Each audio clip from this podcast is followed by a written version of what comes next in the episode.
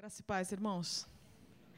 Eu, eu fiquei muito emocionada de estar aqui, poder ver o Sandro de novo, porque a última vez que eu acho que a gente se encontrou deve ter sido numa edição do Tribal Generation Uberlândia, lá em 1800 e alguma coisa, né? Nós estamos falando uma velha guarda aí, né, brother? Fala sério, sensacional. E, e eu estava tentando lembrar quando foi a última vez que eu vim ao projeto 242. E não era nem aqui, era lá, Vila Mariana.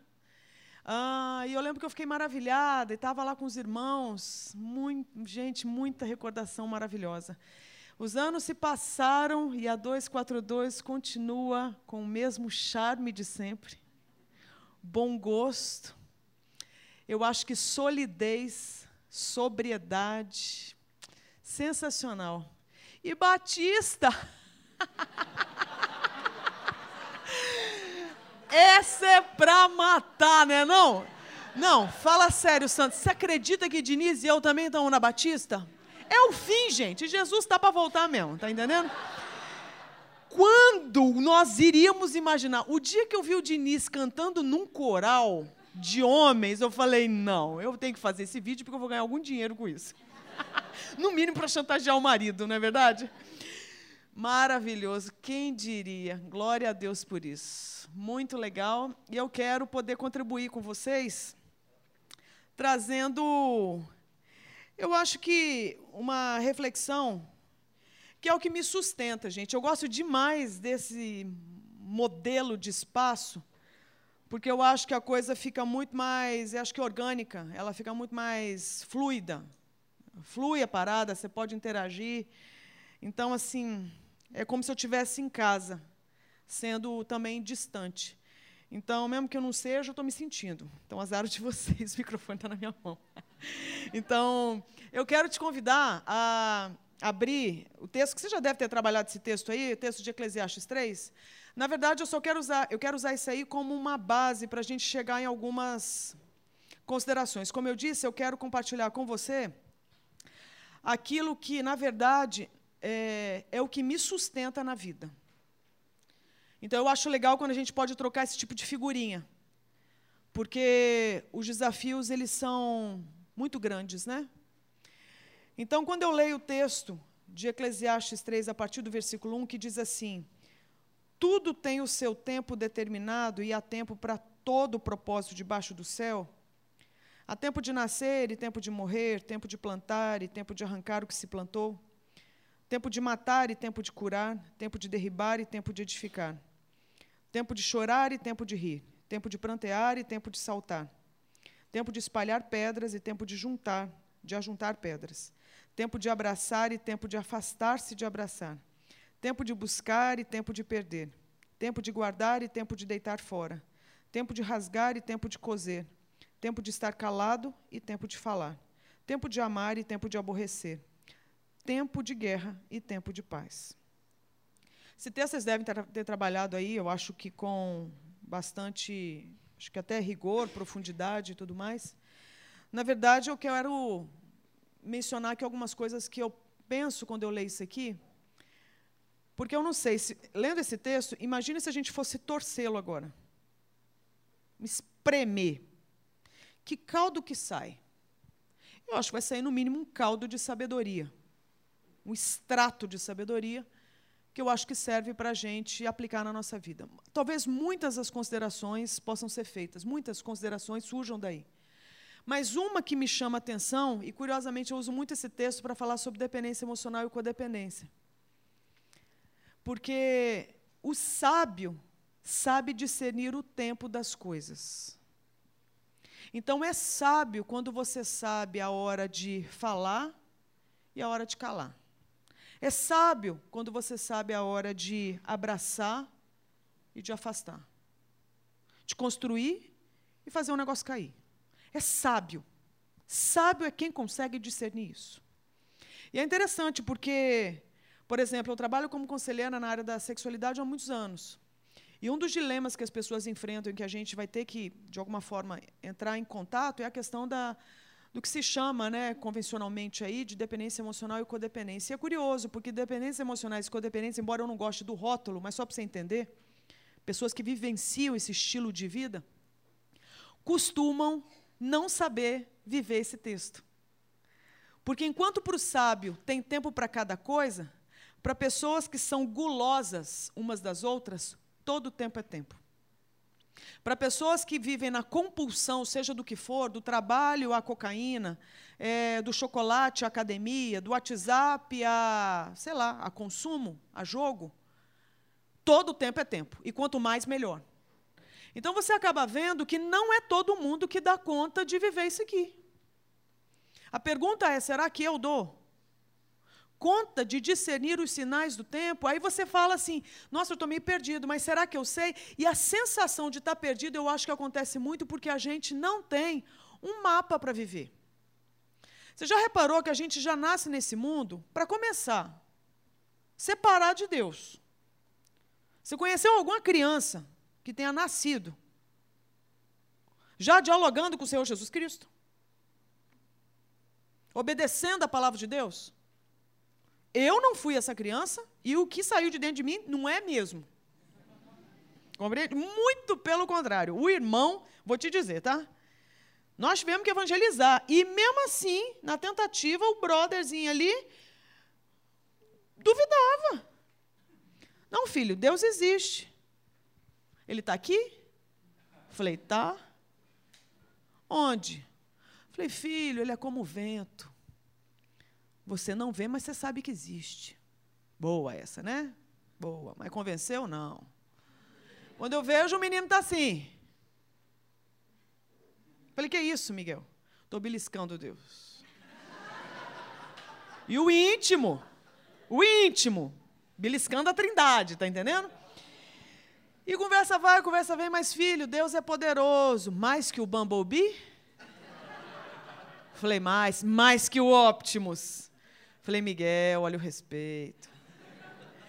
Resultado, você vê que a gente já, na, já nasce rompido. Então, veja bem, as chances da gente fazer besteira, gente, são muito grandes. Muito grandes. A chance da gente bater cabeça, a chance da gente fazer se envolver com, com, com confusão, arrumar confusão, treta mesmo, BO, entendeu? É, as chances são muito grandes. E a pergunta é: e agora o que, a gente faz? Porque isso aí é o que a casa oferece. Essa é a vida. Você acorda. Eu lembro, eu era criança, eu era criança, eu estava ali vivendo minha, minha infância. Um dia minha mãe reuniu a gente e falou que um dia a gente morreria. Eu lembro até hoje desse dia. Eu falei, como assim nós vamos morrer? Mas a gente mal nasceu. E vamos morrer quando? Não, a gente não sabe. E ainda não sabe. Eu falei, meu Deus, que, que vida é essa que você morre? Se você observar, é uma grande, parece que é uma grande loucura. Você, desde criança, saber que em algum momento você vai o quê? Morrer. Só que é o problema, agora você procura o quê? Um sentido. Qual que é o sentido, então? Se vai ter um fim. E vai ter um fim? Então são muitas as questões, e isso eu acho maravilhoso. Eu até trouxe uns slides, tem jeito de a gente projetar aí a parada? Produção, meu ponto eletrônico está ali. Tem jeito de projetar? o equipe de marketing aqui, a gente está afinando aqui. E eu queria trazer a ideia daquilo que tem me ajudado, tá certo? A me posicionar na vida. E eu estava é, caminhando aí com os irmãos hum, super reformados, né? É, conversa vai, conversa vem.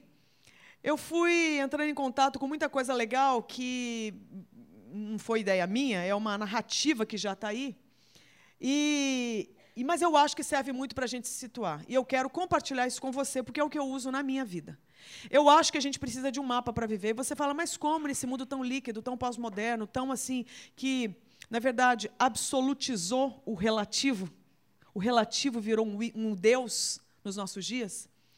É, como assim um mapa? Será que não é uma visão simplista, reducionista da vida? Eu não acredito. Eu acho que existe uma narrativa já pronta e que a gente pode e deve se apropriar dela para a gente saber viver, senão a vida vira um grande absurdo. E eu acho que isso serve muito, especialmente, por exemplo, no campo que eu trabalho, que é o campo da sexualidade.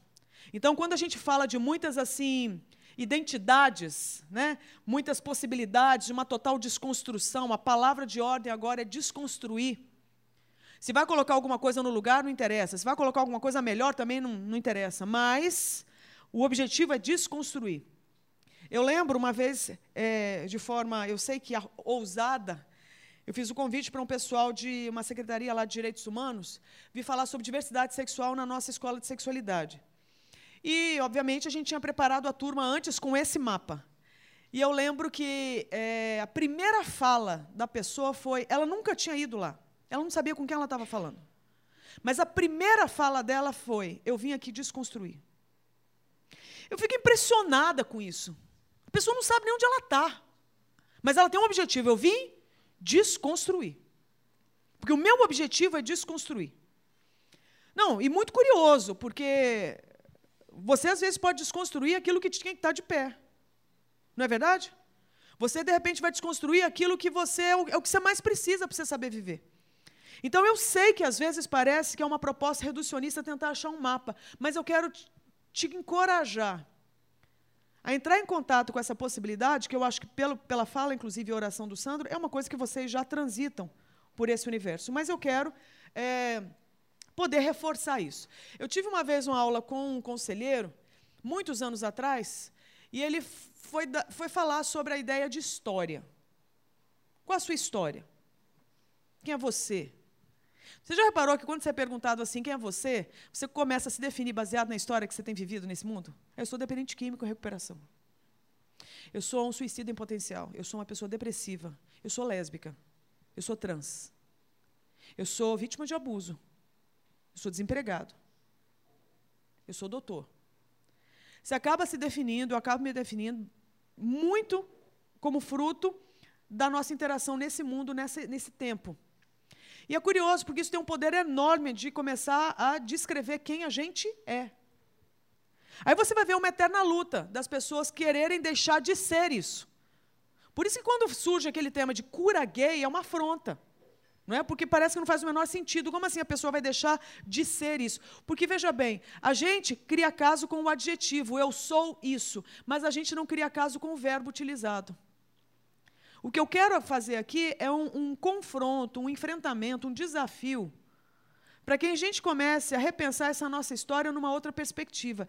E esse conselheiro ele falou para nós que história, ele era é, canadense, ele falava, né, história, history, é junção de duas palavras. His, story. Uma brincadeirinha com o termo. E é interessante porque, basicamente, então, a história, seja ela qual for, nada mais é do que o resultado da interação entre a coisa criada e o Criador. O que eu fico de cara, então, como é que eu posso dizer que eu sou uma vítima de abuso e isso me define? E eu não pergunto para o Criador quem eu sou. E delego para um agressor o papel de definir quem eu sou. Para mim, a conta não fecha. Porque parece que o Criador está amordaçado num canto sem direito à fala. Só que, curiosamente, ele é o primeiro a falar na história. Então, eu acho que nós precisamos realmente enfrentar todo um paradigma que traz a ideia de que o ser humano é fruto do que o sistema diz que ele é, do que os sistemas de onde ele veio, né, de onde ele bebeu, se alimentou como fonte, define quem é a pessoa. Enquanto essa definição não sair da boca do Criador, eu não estou nem perto de saber quem eu sou. Então a minha pergunta é: quem é você? Baseado naquilo que sai da boca do Criador a seu respeito. E aí, pode mudar ali, por favor? Eu gosto dessa ideia do mapa, pode mudar, e eu entendo que esse mapa tem quatro partes. A primeira se chama criação. E eu não consigo falar de sentido da vida se a gente não resgatar isso aí. Amo isso.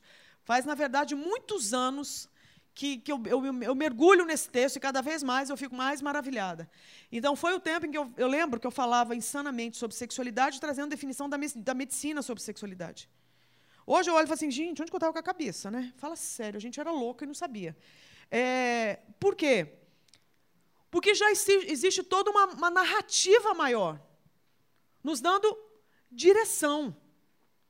E eu acho que isso está fazendo falta para a humanidade. Não é só para o crente, está fazendo falta para a humanidade. E o crente, então, que não sabe, é um, nós estamos lascados. Mas está escrito.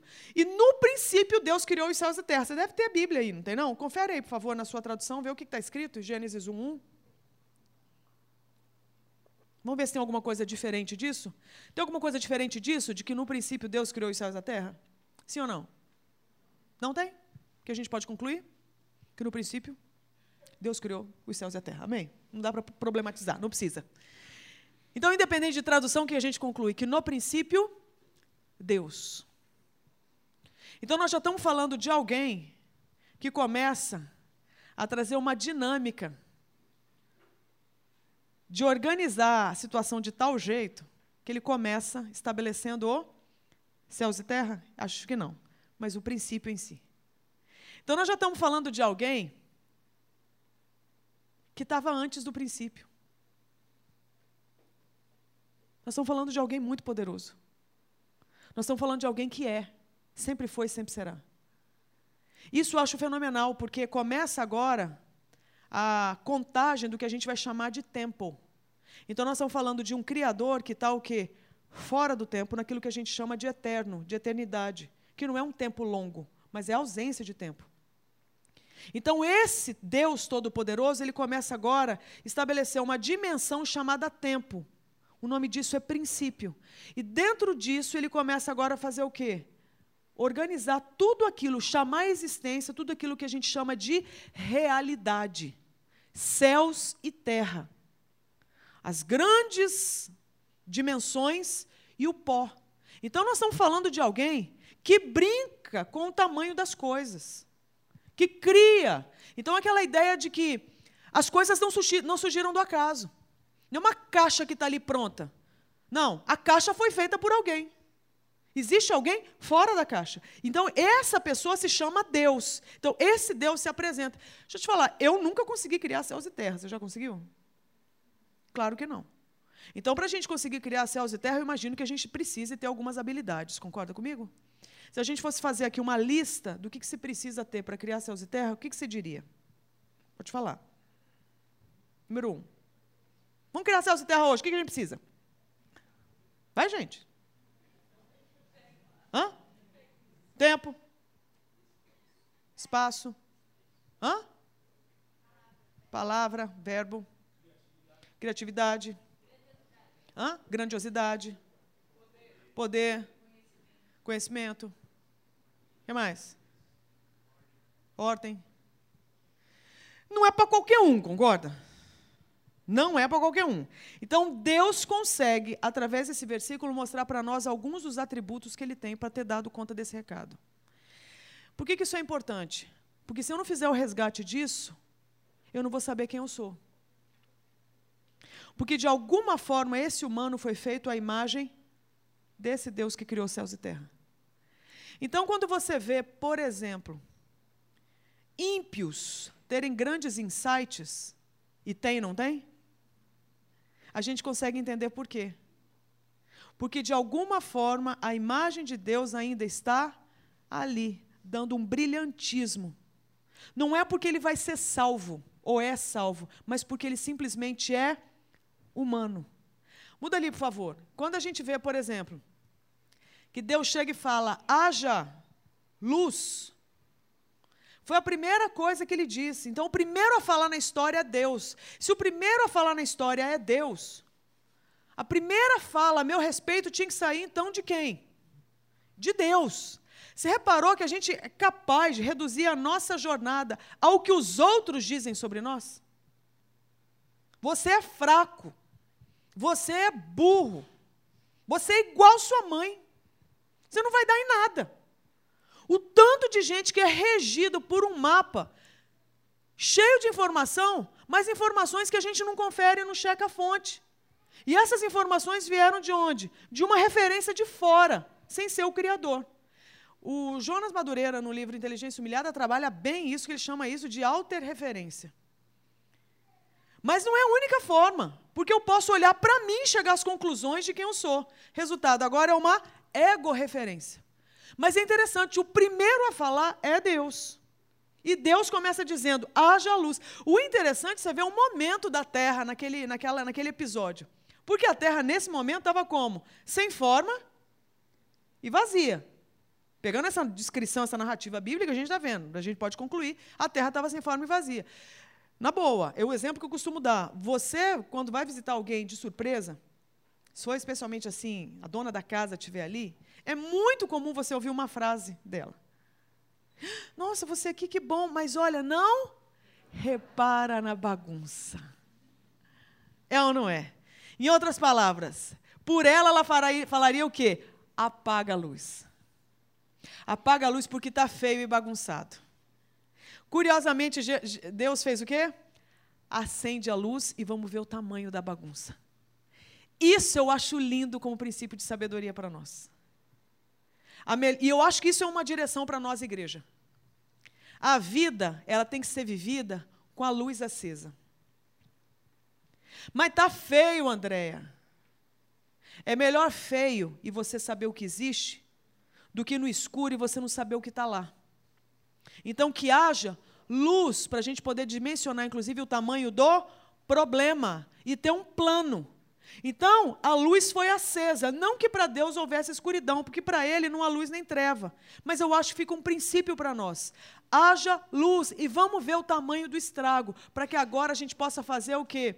Alguma coisa. Tanto é que ele conclui: a luz é boa. Eu acho que vem daí a ideia de confissão. Porque confessar pecado é o quê? É trazer para luz. Não é? Se você observar, é basicamente isso: traz para a luz o que está na escuridão.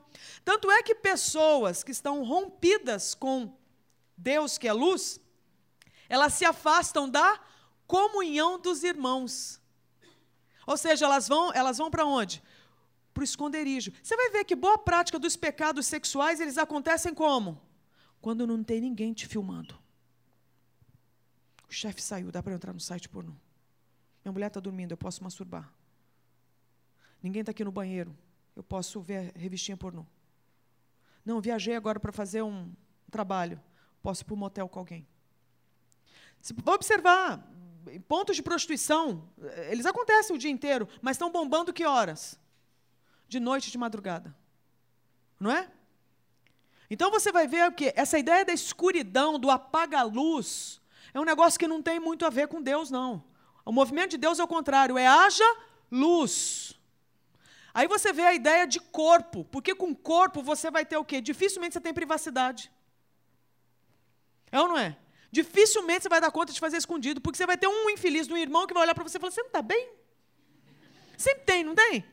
Sempre tem um irmão que nunca te liga. No dia que você está afim de pecar, o infeliz te liga. E aí, sonhei com você. Não, não é nem para pecar sossegado, com dignidade, não é verdade? Você vai ver o quê? Que a ideia de corpo é para isso. A ideia de ser gregário. A ideia de você congregar. Isso tudo tem a ver com esse Deus que é trinitário. Que é comunidade mesmo sendo um. Não é? Então muda ali, por favor. E aí, com isso, falando sobre essa ideia de sentido na vida, eu vejo, por exemplo, dois princípios que eu acho que vale a pena a gente resgatar. E que estão ali na teologia, mas às vezes eu acho que a galera não aplica. E eu, eu não sei se vocês têm a prática ou não, mas eu vou falar e, se já sabe, massa, reforça. Né?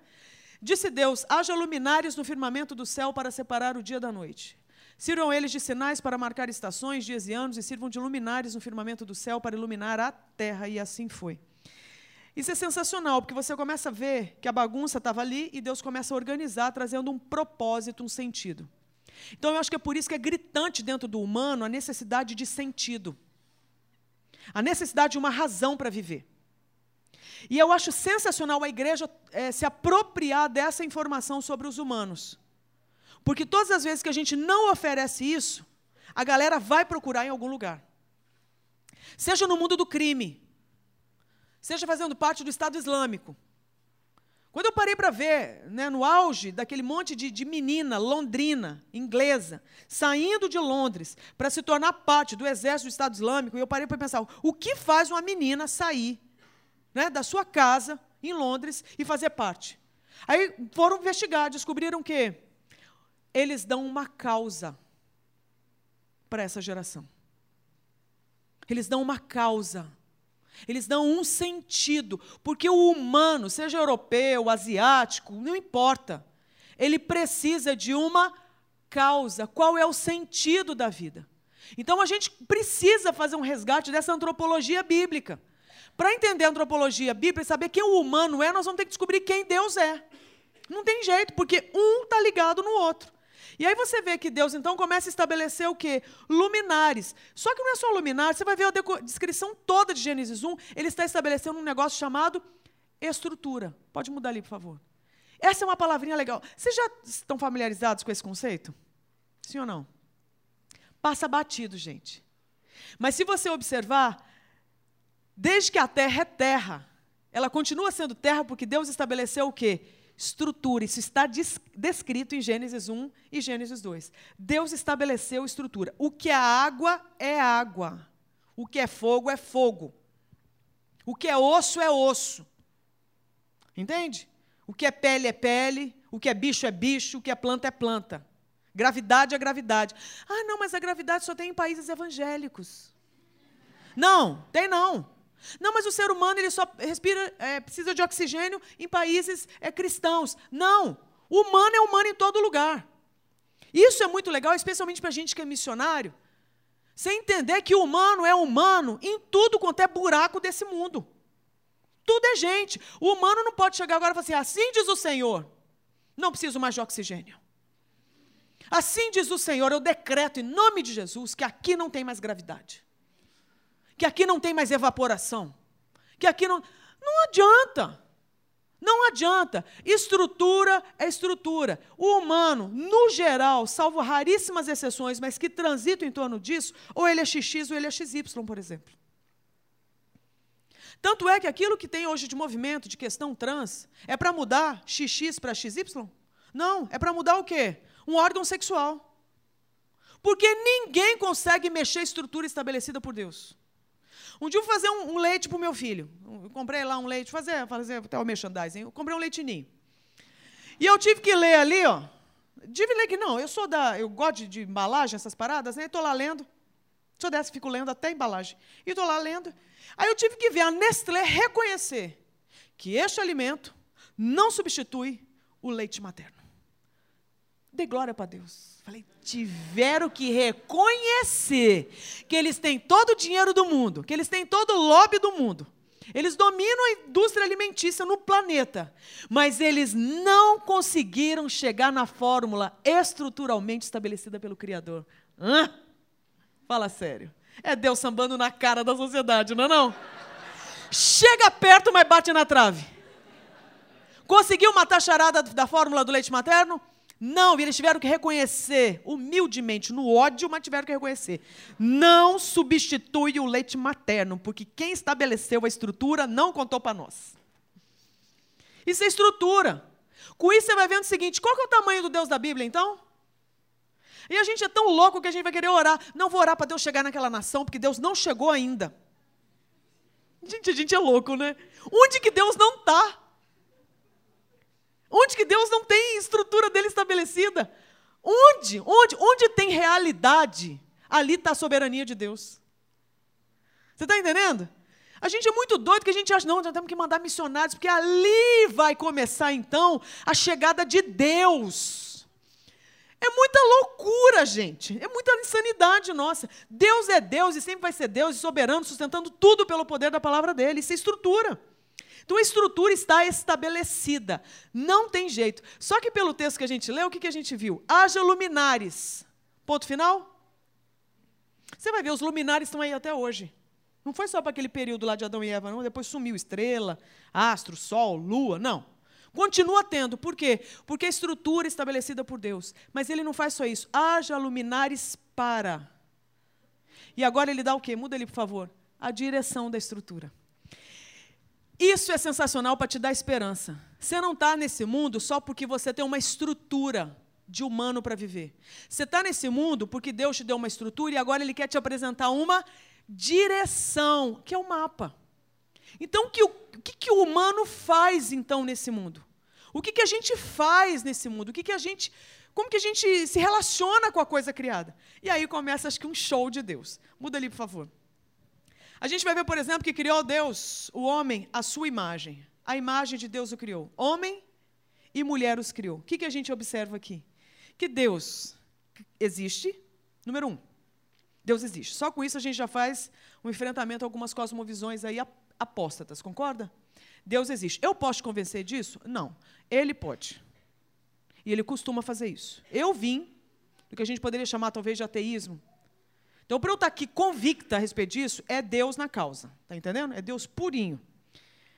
Eu lembro, eu converti aqui em São Paulo. Eu fui para a igreja para tirar a minha melhor amiga da igreja. Eu fui para salvá-la daquilo que eu imaginei que seria é, uma seita, uma coisa perigosa. Ela, filha de médico. Como assim se envolver com um negócio chamado igreja? Eu fui com uma missão.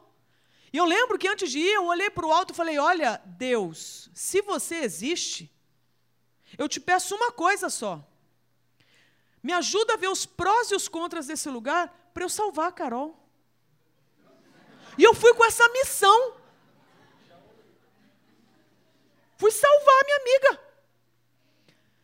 Chegando lá, quem descobriu que tinha que ser salva?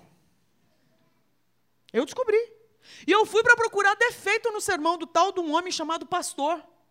Que só de eu ouvir essa palavra me deu um calafrio. Eu falei, meu Deus, pastor, aqueles que roubam dinheiro do povo. Viu? Aqueles terríveis que manipulam a cabeça da, da população. Gente, e o homem começou a pregar. E eu lembro que ele pregava lá e eu digitava o sermão dele na minha cabeça procurando erro de lógica. Só que tudo que eu contra-argumentava aqui, o homem respondia lá. Eu falei: alguém está me dedando para esse cara. Alguém colocou uma escuta no meu cérebro, só pode. Eu olhei para trás e falei: deve ter um espelho, devem estar me observando. você ver o dilema. É um dilema. E eu lembro que o homem pregou tudo aquilo. Eu falei: cara, é sensacional o sermão dele. Pena que eu não concordo com nada. Eu não creio em nada. Mas faz sentido dentro da premissa que ele estabeleceu, que eu não creio. Logo, para mim, não serve.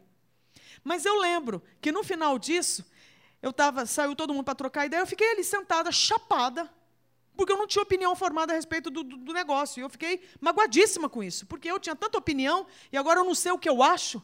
Isso é humilhante para mim. E eu fiquei sentada ali, tentando entender alguma coisa, e eu lembro que chegou uma, uma pessoa atrás de mim, e eu não conhecia ninguém, a não ser essa minha amiga. Olha só, eu nunca conto, tá? Eu não costumo contar meu testemunho assim de conversão. Quando eu conto é porque eu normalmente acho que tem alguém que deve estar com uma crise de fé. Deve estar alguém sendo tentado na área da, da incredulidade. Depois você me diz. Tá certo?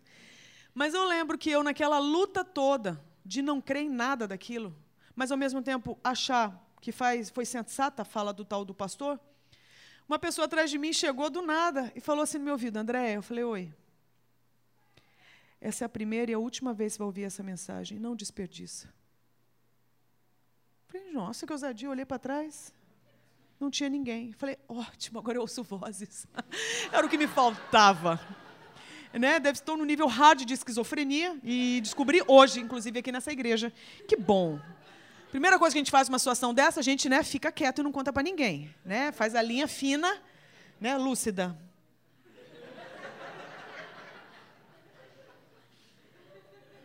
Guarda o segredo. Né? Eu lembro que, assim, era uma música tão legal. A música daqui está muito boa sempre, né? Tá de parabéns. É, e eu lembro que a música ali era, era animadinha naquela igreja. A galerinha batia palma. Eu falei, nossa, que doido. E eu li as letras, falei, interessante, parece que o negócio fala da vida da gente, né? Eu falei, que lugar estranho esse, quero ir embora daqui, mas tem que salvar a Carol, então vou ficar até o fim. E aquilo lá, o povo cantava e cantava e cantava e batia palma. Eu falei, eu não vou nem bater palma para não acharem que eu estou gostando. Cruzei o braço, fiz uma cara de endemoniada. Quase comecei a rosnar, entendeu? Para botar terror.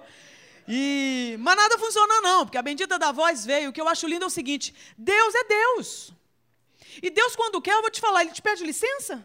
Dá licença que o Todo-Poderoso está pedindo permissão para entrar aqui na sua vida? É assim? Quando Deus quer te falar, Ele quer e pronto, acabou. Ele sabe quem Ele é, gente. Se tem alguém que não tem crise de identidade, é Deus. Deus está muito convicto de que Ele é Deus. Ele está muito convicto de que Ele é soberano. E Ele simplesmente, Ele fez tudo isso aí, criou o homem à sua imagem. Isso eu acho lindo, porque Deus não deu algo que Ele tem para o humano. Ele deu algo que Ele é. Por isso que nós temos Nós estamos conectados com o Criador. Você fala assim, nossa, mas é um papo meio universalista, né? Não, não. Eu não estou falando que o humano, por ter a imagem de Deus, está salvo. O que eu estou falando é que o humano, por ser humano, ele tem atributos que só o Criador tem. Por isso que, inclusive, você, a vida é possível na Terra, mesmo depois da queda. Por isso, inclusive, você pode admirar coisas feitas por ímpios. Por isso você vai ver um pai ateu que é bom pai. Uma mãe muçulmana que é uma boa mãe. Não é? Você vai ver um político, de repente, tem um projeto de lei que é interessante. O cara não tem nada a ver com Cristo. Você vai ver nações que não são cristãs, mas têm uma qualidade de vida que é boa, que é justa para o povo. Por quê? Porque Deus continua derramando a imagem dele para o povo. O humano tem atributos que só ele tem, porque ele é humano. Se eu chegar e falar assim, garrafa, o que você pensa pela vida, a respeito da vida? Morte que você pensa para o futuro, bonita? Você tem um sonho? Você não pode esperar nada. Por quê? Porque não tem imagem de Deus, não tem personalidade, não tem criatividade, não tem inteligência, não tem como tomar decisão, não tem sonhos. Não tem. Com isso eu quero te dizer: você está vendo como o tal do humano merece ser celebrado? Ele merece ser celebrado pelo fato dele ser humano. Porque ali você está o quê? Entrando em contato com atributos do próprio Deus. Você vai ver, significa então, gente, que todo humano está livre agora de condenação? Não, não mistura as coisas. Mas o humano, pelo fato de ser humano, ele já foi abençoado com a imagem de Deus. Você imagina se os milhões de evangélicos no Brasil começarem a acreditar que o humano é digno de ser tratado com dignidade pelo fato de ser humano? Nós vamos perder nojo de gente, medo de gente, raiva de gente. Nós vamos começar a ter bons pensamentos a respeito dos humanos e tratá-los como se realmente tivessem dignidade, porque a gente sabe que eles têm. Você sabe que isso é, talvez seja a forma da gente combater, por exemplo, a pornografia. Você vai me dizer que se eu te falar os índices de, de, de prejuízo da pornografia na vida do ser humano, você acha que isso aí vai te convencer de alguma coisa? Hã? Não vai te convencer de nada, não. Eu posso trazer um monte de índice. Você entra agora na internet, aí você procura. Você acha que alguém deixa de usar pornografia por causa disso? Deixa não. Você vê o tanto de gente está fumando hoje. Você acha que a pessoa deixa de fumar porque faz mal? Você vai me dizer que quem fuma, seja o que for, não sabe que faz mal? Sabe. Por que, que fuma? Você vai descobrir então que o tal do humano, ele é movido a algumas coisas que são muito particulares do próprio Criador. Para começar, se a gente foi feito à imagem de Deus, nós estamos falando de um Deus que é espírito. E a Bíblia fala que importa que os seus adoradores o adorem em espírito e em verdade. Uma coisa você pode descobrir sobre o ser humano: se ele foi feito à imagem de Deus, ele vai ter um mínimo de compatibilidade com o Criador, e Deus é espírito. Logo, nós vamos ser movidos a quê? A fé. Todo humano é um ser que crê. Todo humano é um ser que obedece. Todo humano, por essência, ele é adorador. Todo humano ama. Não, André, mas quem comete suicídio? Ele ama. Mas quem é, se, se, corta, chamava automutilação, violência autoinfligida, é, é por quê? Porque se ama. Estou falando que se ama direito, que se ama bem? Não. Mas está comprometido consigo? Está. Baseado no que, que eu digo isso? Nós viemos de Deus e nós somos feitos para adorar. O tempo inteiro a gente está vivendo uma vida litúrgica, uma vida de, de gente religiosa. Quando eu digo religiosa, não é do ponto de vista negativo. Estou falando que nós temos práticas de adoração constantemente. Dos 7 bilhões de humanos na Terra, desses, quem se relaciona com Deus? Todos. A pergunta é como? Todos. Você pode odiar o governo do Bolsonaro, mas você se relaciona com o governo dele? Sim. Você pode ter odiado o governo do PT, mas você se relacionava com o governo do PT? Sim. Porque são instâncias maiores e você está abaixo dela e você acaba sendo respingado por essas instâncias maiores. Da mesma forma com Deus. Todo humano, de um jeito ou de outro, está se relacionando com Deus. Seja de forma pacífica ou de forma bélica. Mas se relaciona. Então, por isso nós somos, inclusive, indesculpáveis, porque Deus continua sendo soberano, colocando a sua imagem sobre nós, e aquilo que nós temos de atributo, deveríamos devolver em forma de glória para Ele. Se não o fazemos, muito provavelmente porque somos inimigos de Deus e pegamos a glória para nós. Compreende? Das duas, uma. Ou você se arrepende disso e muda a direção da sua vida, ou você é o quê? Está rumo à condenação. Então, se você observar, o mapa está pronto. Está fazendo sentido, gente? Sim ou não? Faz? Faz sentido? E aí a gente vê então que o homem é criado. E aí esse projeto, o homem, é apresentado no formato macho, no formato fêmea. E aí começa uma beleza linda, uma aula de gênero, eu acho que uma aula de identidade, uma aula de dignidade, de beleza. Sabe, assim, um negócio descomunal. Muda ali, por favor. E aí está escrito também que o Senhor Deus forma o homem do pó da terra e sopra as suas narinas, nas suas narinas o fôlego de vida. E o homem se torna um ser vivente. O que, que a gente começa a ver então sobre o humano? Que quando o assunto é humano, Deus olha para si, se inspira e cria o tal do humano. E cria o humano trazendo um negócio que nós vamos chamar, pode mudar ali, dimensão material, que é isso aqui que você vê. Né? Isso aqui que você vê. Deixa eu te falar. Aqui tem um humano, gente. Vamos ver se ainda é kardecista ou não. Vamos ver. Aqui tem um humano, sim ou não? Não. Por quê? Você está vendo dimensão material? Não está vendo. Então aqui não tem um humano, amém? Tá bom? Não tem humano ali, não tem gente. Não tem. Para ser gente tem que ter dimensão material. Então, cuidar da dimensão material é alguma coisa que deve trazer glória para Deus? Sim ou não? Sim. Se a gente acreditasse nisso, cara, eu acho que a gente ia fazer um impacto tão grande, inclusive em política pública no Brasil. Vou te dizer por quê. Você reparou que nós estamos entrando em outubro, e outubro no Brasil é rosa. É o governo, Ministério da Saúde, tentando alertar as mulheres brasileiras que mama existe. E que é responsabilidade delas cuidar da mama. Por que, que o governo tem que lembrar? Porque, embora a gente se diga um país cristão, a gente tem uma zica com a dimensão material. Compreende? A gente, de alguma forma, a gente se diz cristão, mas quando o assunto é dimensão material, a gente não cuida para trazer glória para Deus. Então, o governo tem que trazer uma direção para o povo. Cuide da sua mama. Calma que o novembro é azul. E quando o novembro é azul, é isso que te digo. Tem fila de irmão querendo ter um dedinho de prosa com o médico. Dedinho de prosa, entendeu? Não, não, não quero. Você já viu um movimento de pastores, de líderes evangélicos, orientarem os homens para cuidarem da sua próstata, porque a próstata é deles, não é da esposa? Mas quem tem que cuidar da próstata do irmão é a mulher, que é tratada como se fosse o Satanás. Você é tratada como inimiga. Não é verdade? Por quê? Porque você lembrou bonito que ele tem uma próstata. E a próstata é dele, não é do diabo. Porque ele acha que a próstata, nesse caso, é do diabo. É do Satanás. Não, não é não. É sua. Aí você vê, nominalmente a gente se diz cristão.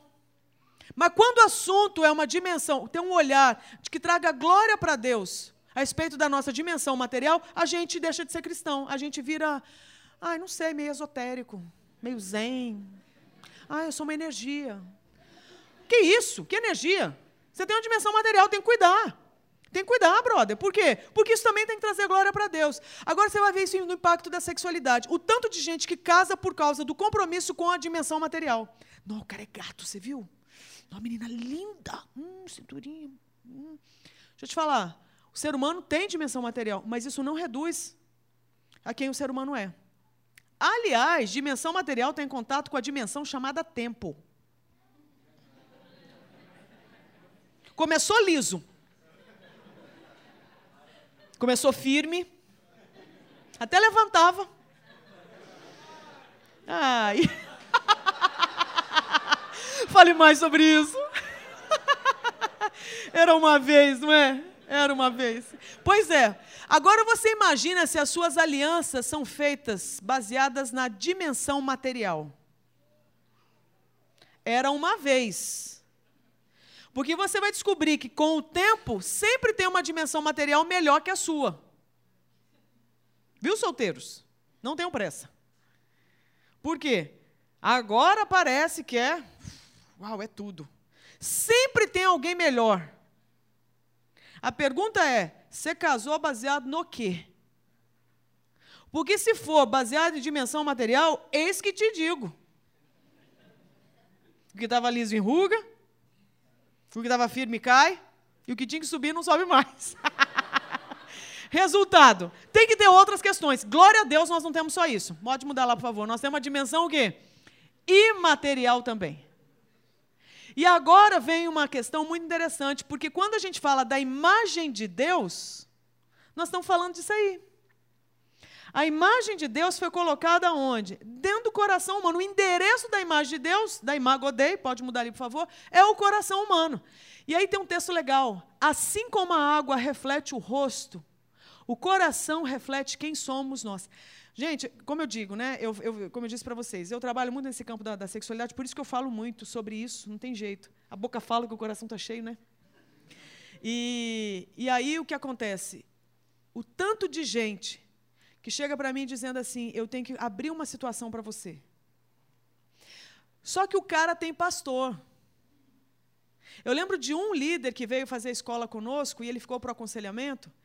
E eu lembro que ele abriu uma situação no aconselhamento que era uma situação assim, e que eu imagino o sofrimento daquele homem. Aí uma coisa que me chamou a atenção, eu perguntei para ele assim: vem cá, você não tem um ministério itinerante. Você não é um cara que está pioneirando um trabalho, você trabalha como equipe. Quem mais sabe dessa sua história? Ele falou: ninguém. Eu falei, cara, eu não consigo entender. Me explica. Você está cercado de homens de Deus. Por que, que ninguém sabe? A fala dele virou até um estudo que eu fiz depois. Porque ele respondeu assim: André, eles não descem aos porões. Então, eu quero que você veja o seguinte: para você conhecer um humano, não é só você olhar a dimensão material dele, não. No campo da sexualidade, você vai ver um tanto de gente reducionista que quer saber onde é que você põe seu pênis. Onde é que você põe sua vagina? Me diz onde você põe seu, seu pênis, sua vagina, que eu te digo quem você é. Isso é uma visão muito pobre sobre o ser humano. E a gente começa a achar que o problema do ser humano, então, é da cintura para baixo. E a Bíblia está gritando para nós, dizendo que o problema do ser humano está onde? Da cintura para cima, assim como a solução também. E aí sim, baseado de onde tiver seu coração, aí eu te digo onde você vai botar seu pênis e sua vagina. Mas enquanto eu não conseguir saber o que está no seu coração ou quem reina no seu coração, cara, eu ainda não sei quem você é. E aí o desafio de nós, igreja. A gente só vai realmente partilhar, quer dizer, combater a solidão dos, uns dos outros, quando a gente começar o quê? Partilhar o coração. Aí você vê a necessidade né, que o ser humano tem de estar num ambiente seguro, com uma cultura de cuidado. Onde seja um ambiente bom. E eu não sei porquê, mas eu cheguei aqui, eu comecei a orar muito. Veio muito forte no meu coração. Eu não sei porquê, mas eu vou falar porque eu tenho temor a Deus. Alguma coisa sobre maldade. Eu não sei porquê. Mas eu acho que deve ter muita coisa que a gente às vezes não para para pensar é, com relação à maldade que está acontecendo no mundo e que de alguma forma naturalizou para nós e a gente não entra mais em contato. Então eu vi, por exemplo, o engajamento de vocês com as obras aqui sociais, né, de atendimento a pessoas, é, aos sírios, a crianças. Se vocês observarem, vocês estão fazendo um enfrentamento à maldade. Trazendo o resgate de um traço da Trindade que é a bondade. Não é? A gente ser bom num ambiente hostil. A gente ser bom para quem foi ferido. Num ambiente de guerra, você trazer flor. Sabe? Então, para a gente conhecer quem o outro é, só tem um jeito. Eu tenho que acessar o seu coração. Mas como se que eu acesso se eu não confio? Então, nós temos uma necessidade enorme de ter uma cultura de cuidado. E eu fico imaginando, eu já morei em São Paulo, né? E eu lembro quando eu morava aqui, eu pensava, eu falei, nunca na minha vida eu vou conseguir morar fora daqui. Até que eu saí. Aí hoje eu penso, nunca na minha vida eu volto a morar lá. Hoje eu moro literalmente numa ilha, que é Vitória. Cidade linda. Quem não conhece, vale. E a vitória do Espírito Santo. Gente, o negócio é de Deus demais. Está entendendo? Pensa o lugar crente é lá. Tá? E é uma avalanche de vitória do Espírito Santo. Deus do céu, é muito de Deus, né? Então, para a gente conhecer o humano, nós temos que chegar no coração. E aí eu vejo que quando a gente chega no coração da pessoa, a gente descobre se ela tem o um mapa ou não. Se ela sabe quem ela é ou não. Se ela sabe o quanto que ela vale ou não. Aí muda ali, por favor. Um texto, eu não sei se é o texto que está aqui, pode mudar? Pode mudar, eu vou por causa do tempo. E aqui eu quero que a gente pense sobre esse texto aqui. Esse é um dos textos. Eu falei toda essa falação toda, gente, só para chegar nesse versículo.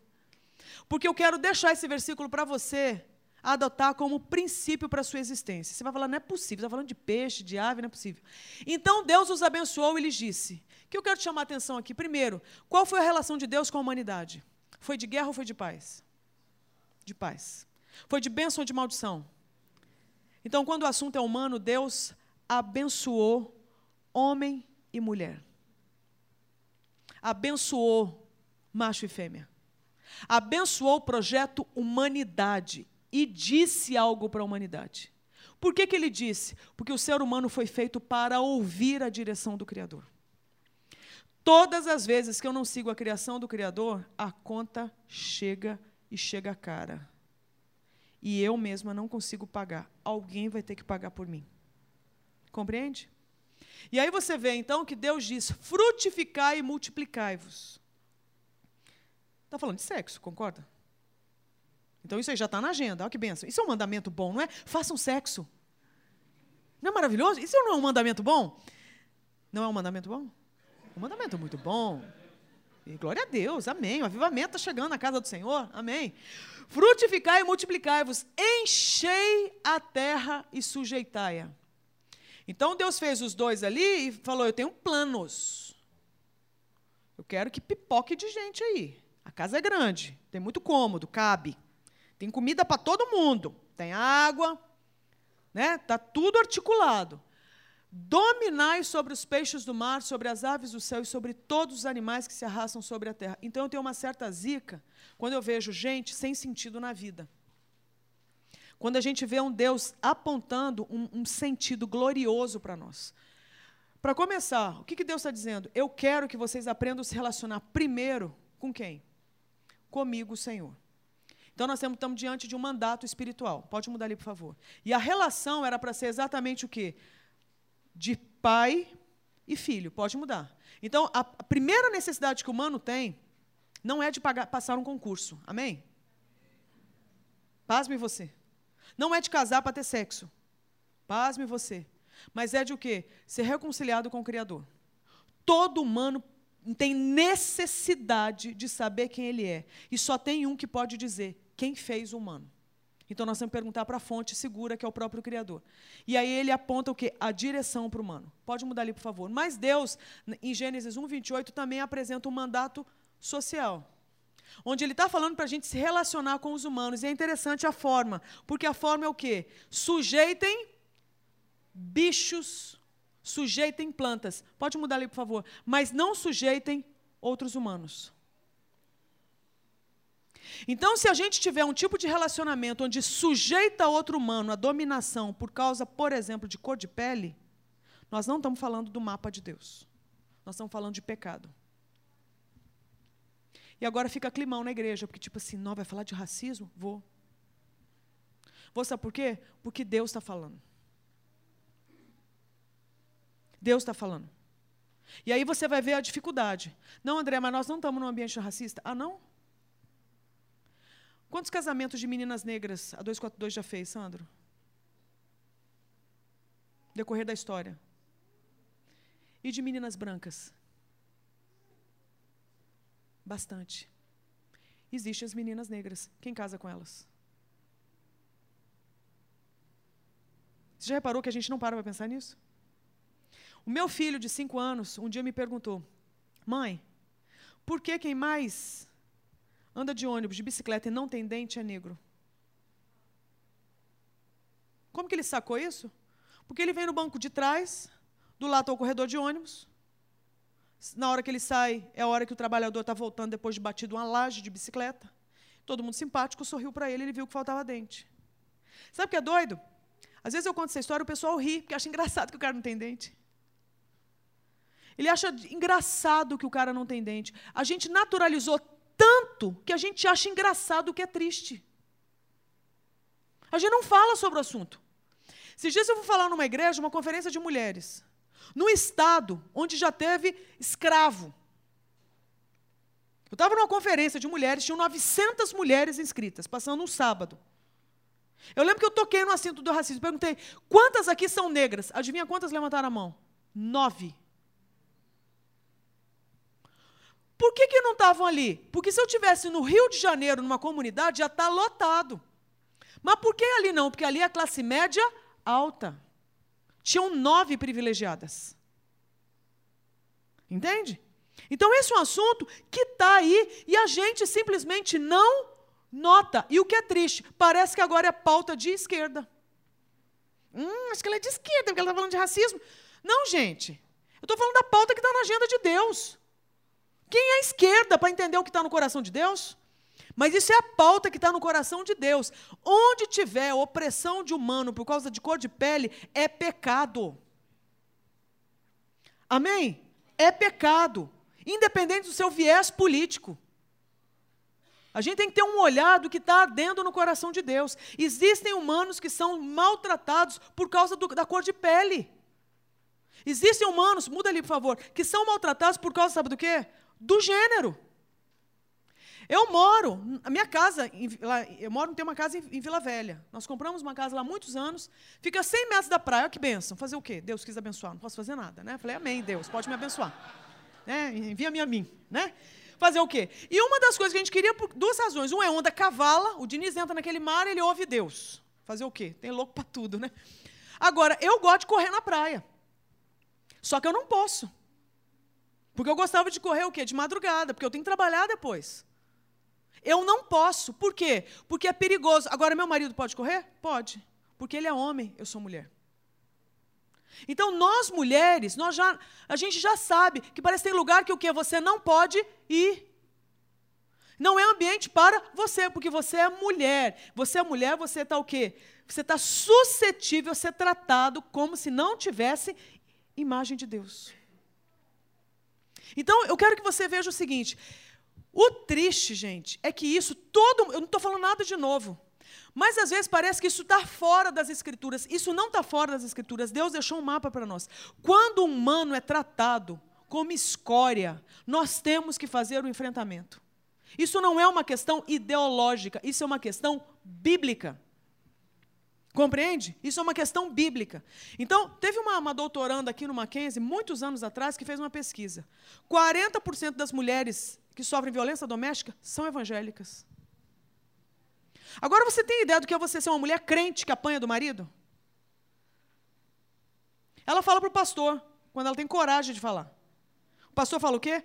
Vamos orar. Você tem que ganhar o seu marido no silêncio. Vai para o monte, minha irmã, vamos repreender esse demônio. Compreende? Porque qual é a, ideia que você tem a respeito de mulher? E muitas vezes é o quê? Mas você também, você você deve estar vacilando para o homem chegar irritado, né? É o mesmo que legitima a fala de que ela foi estuprada, mas também você viu a saia com que ela estava? Ela estava pedindo. Fizeram uma pesquisa no Brasil e descobriram que as pessoas acham que a mulher é estuprada porque é responsabilidade dela, que estava o quê? Se expondo. Agora você vê a minha dificuldade. Se eu trago a primeira pauta, eu sou acusada agora do quê? Ah, porque ela é de esquerda, porque ela fala de racismo. Agora você é acusada de quê? Feminista. Não está fácil para ninguém, viu? Azar, eu vou falar dos dois porque está o quê? Está na agenda de Deus. Se é gente que está sendo tratado como se não fosse digno de ser tratado com respeito, é pecado. Eu quero falar isso porque eu quero que você entenda que isso é a agenda de Deus. Você não tem que se tornar ateu, ou um debochado, ou um liberal, rompendo com o evangelho de Jesus Cristo, por você achar que Jesus é sexista, machista, que Jesus é homofóbico, que Jesus é, é, é racista, preconceituoso. Não. O coração de Deus é um coração de bênção para a humanidade. Então a gente pode conhecer esse Jesus e se apropriar de toda a direção dada por ele, para que a gente possa se posicionar na sociedade. E com isso, Eu vou pedir para você mudar, para eu ganhar o tempo e fechar aqui, para o mandato. É... Tudo isso eu podia falar, mas não vou poder por causa do tempo. Só para a gente chegar no mandato. Aí. Chamado cultural. Volta ao anterior, por favor. Olha essa imagem. A gente fala assim, então tá, então eu domino, então faço o que eu quiser. Um dia eu estava vendo um filme e tinha a história de um ambientalista sendo sequestrado numa floresta. Ele estava amarrado num carro, e aí o sequestrador falou assim, depois de ter moído a cara dele de tanta pancadaria, falou assim, ó, oh, eu vou te matar. Deixa eu te falar, se eu fosse você, eu começava a rezar. Você crê em Deus? Aí o ambientalista, todo surrado, virou para ele e falou assim, crê em Deus? Eu sou ambientalista. Como quem diz, eu luto pela criação, mas eu não me relaciono com o Criador. Sabe o que eu acho triste? Cuidar da criação, você sabe que virou agenda de gente ímpia. Né? Mas eu não me importo com quantas garrafas eu vou consumir hoje e jogar no meio ambiente. Porque a gente, de alguma forma, enfiou na cabeça o seguinte: eu posso, posso fazer o que eu quiser com a criação. Você reparou que isso não entra na agenda da gente? Que a gente pode usufruir do meio ambiente do jeito que a gente quiser. Não joguei no lixo. Que lixo? Que lixo? É planeta. Eu falo, veja bem, a gente tem escola de sexualidade no Avalanche. Essa é uma escola acontece duas vezes por ano, a de 20 dias. Tem uma agora de uma semana para pais e líderes. Mas essa de 20 dias, ela dá fila de espera. A de março tem uma fila de espera para setembro. A de setembro é a fila de espera para março. Aí a gente tem uma escola de ecologia humana, que é a ideia de cuidar do planeta. É a única escola que a gente tem parceria técnica com uma universidade federal. Lá do Rio Branco, do Acre, viu? O Acre existe, tá? Tem universidade. E eles mandam uma doutora em floresta, que é cristã, para coordenar essa escola. Mulher sensacional. Quantos alunos você acha que vem para a escola de ecologia humana? Cinco. A gente banca a escola. Mas e para a sexualidade? Aí ela queria lançar uma campanha. No planet, no sex. Boa, né? Mas, assim, pessoal, deixa eu falar, sem planeta vocês não transam. Entendeu? Então nós precisamos também lutar pelo planeta. Eu estou nesse movimento também, no planet, no sex. Então, não é porque o planeta está aí que eu posso fazer do jeito que eu quiser. Aí você reparou que está todo mundo engajado? Do novo ao velho? Do rico ao pobre? Do branco ao preto, passando pelos amarelos? Está todo mundo o quê? Engajado na causa de como é que eu me relaciono com a criação. Mas a ideia, muda ali, por favor, me parece ser essa aí. Ó. Como é que a gente cuida? Como é que a gente cultiva? Esse foi o termo bíblico. Guardar e cultivar. E cultivar tem a ver com cultura. E aí chega no mandato cultural. O que eu quero deixar aqui para você, para a gente concluir. Eu quero te dizer que você já é abençoado por você ser humano. Amém? Amém. amém. Você é batista, mas você pode falar amém. Você já é abençoado por você ser humano. Amém.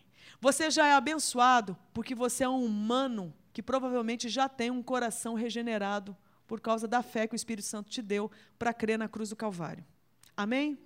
Então você é cristão, selado pelo Espírito.